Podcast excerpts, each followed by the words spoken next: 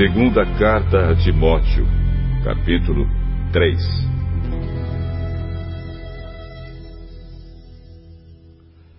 Lembre disto.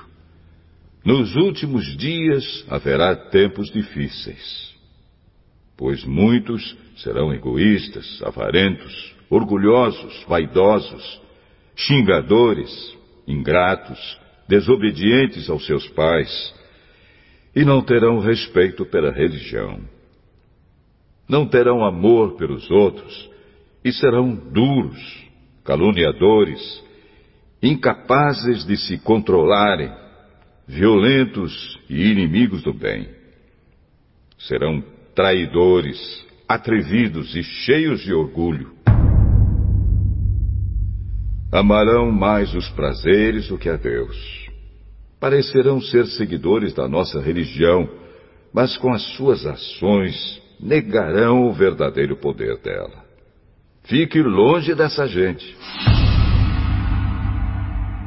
Alguns deles entram nas casas e conseguem dominar mulheres fracas, que estão cheias de pecados e que são levadas por todo tipo de desejos. São mulheres que estão sempre tentando aprender, mas nunca chegam a conhecer a verdade. Assim como Janes e Jambres foram contra Moisés, assim também esses homens são contra a verdade. Eles perderam o juízo e fracassaram na fé. Mas não irão longe, pois todos verão como eles são tolos.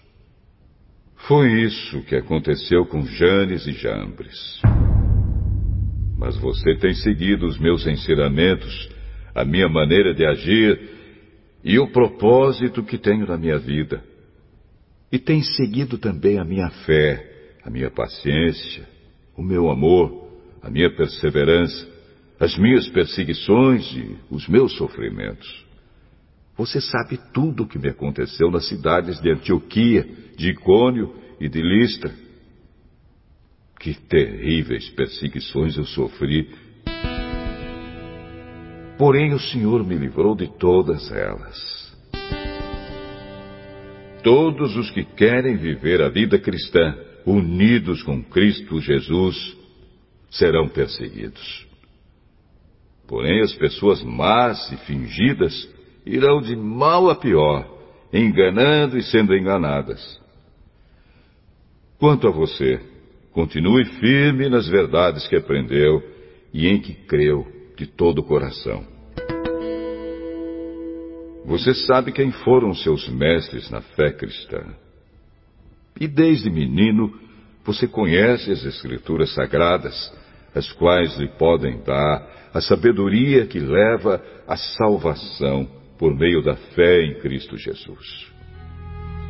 Pois toda a Escritura Sagrada é inspirada por Deus e é útil para ensinar a verdade, condenar o erro, corrigir as faltas e ensinar a maneira certa de viver. E isso para que o servo de Deus esteja completamente preparado e pronto para fazer todo tipo de boas ações.